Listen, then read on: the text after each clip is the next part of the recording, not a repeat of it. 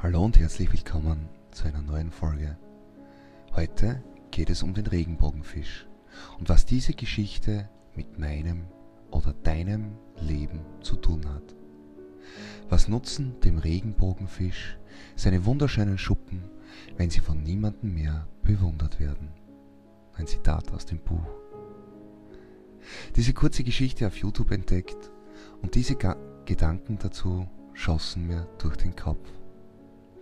Heute schreibe ich einfach mal von der Seele. Einfach so. Einfach mal in die Tasten hauen. Das ganze Technische weg und einfach laufen lassen. Voll schräg. Von einer Geschichte in einem Kinderbuch auf solche Gedanken. Naja, los geht's.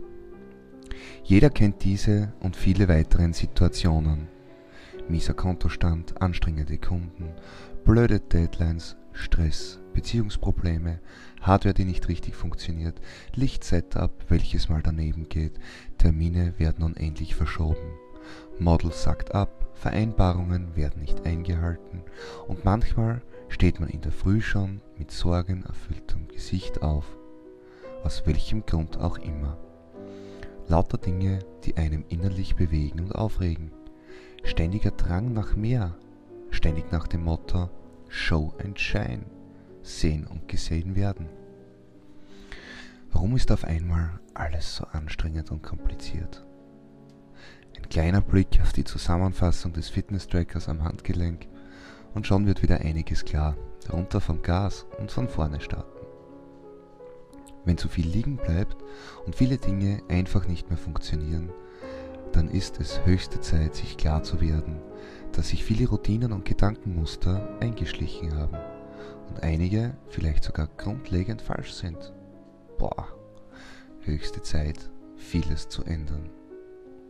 Die Schlafanalyse sagt, durchschnittliche Schlafenszeit 4 Stunden 30 in einem Monat. Das sagt einiges aus. Wenn so wenig Schlaf übrig bleibt, dann muss der restliche Tag mit irgendetwas gefüllt sein. Egal was. Hauptsache gefüllt und in Summe kommt nur Müll raus. Zu wenig Schlaf, zu viel Arbeit, zu wenig bleibt am Monatsende übrig, zu wenig Kunden, zu wenig Zeit sich vorzubereiten, zu wenig Zeit um Blog-Einträge zu schreiben, zu wenig Zeit um etwas richtig zu machen. Zu viel Vergangenheit, zu viel Chaos schleicht sich ins Leben ein. Zu viel, zu groß, zu schnell, zu wenig, zu stolz. Geht es dir gut, geht es anderen gut. Auf der einen Seite ist es schön, etwas zu haben und auch zu zeigen, auch mal mitten im Raum zu stehen und von vielen gesehen zu werden. Auf der anderen Seite ist es so, dass es so schön ist zu geben. Eines meiner Lieblingszitate stammt aus dem Lied Großvater von STS.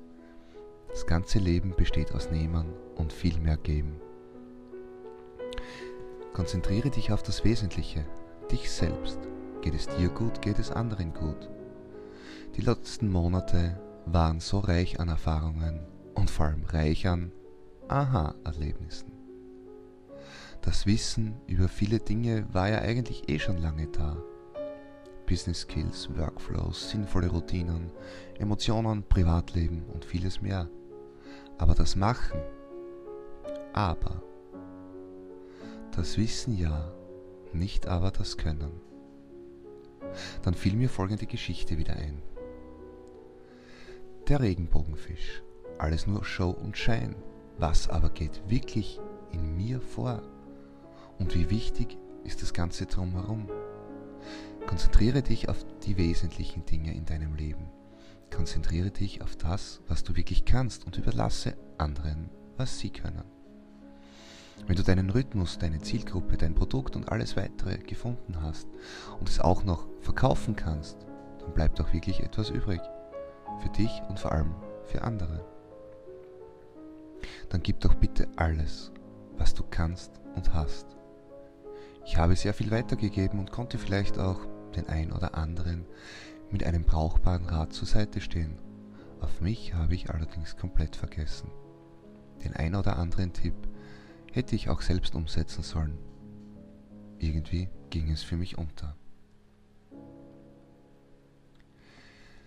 Die Geschichte des Regenbogenfisches. Der Regenbogenfisch ist mit seinem schillernden Schuppenkleid der allerschönste Fisch im ganzen Ozean.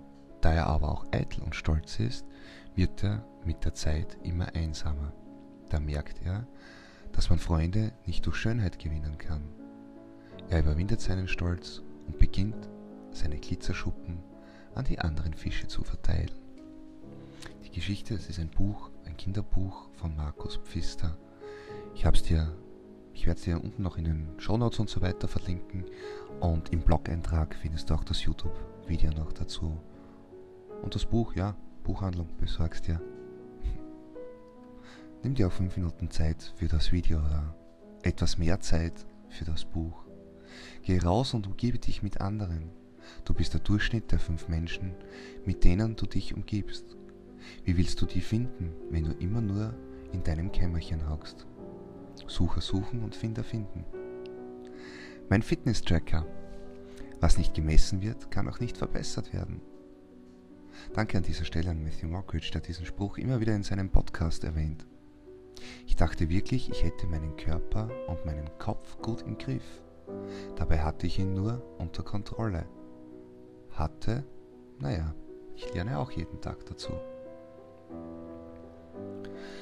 Was hast du gelernt? Das bin ich, jetzt im Moment.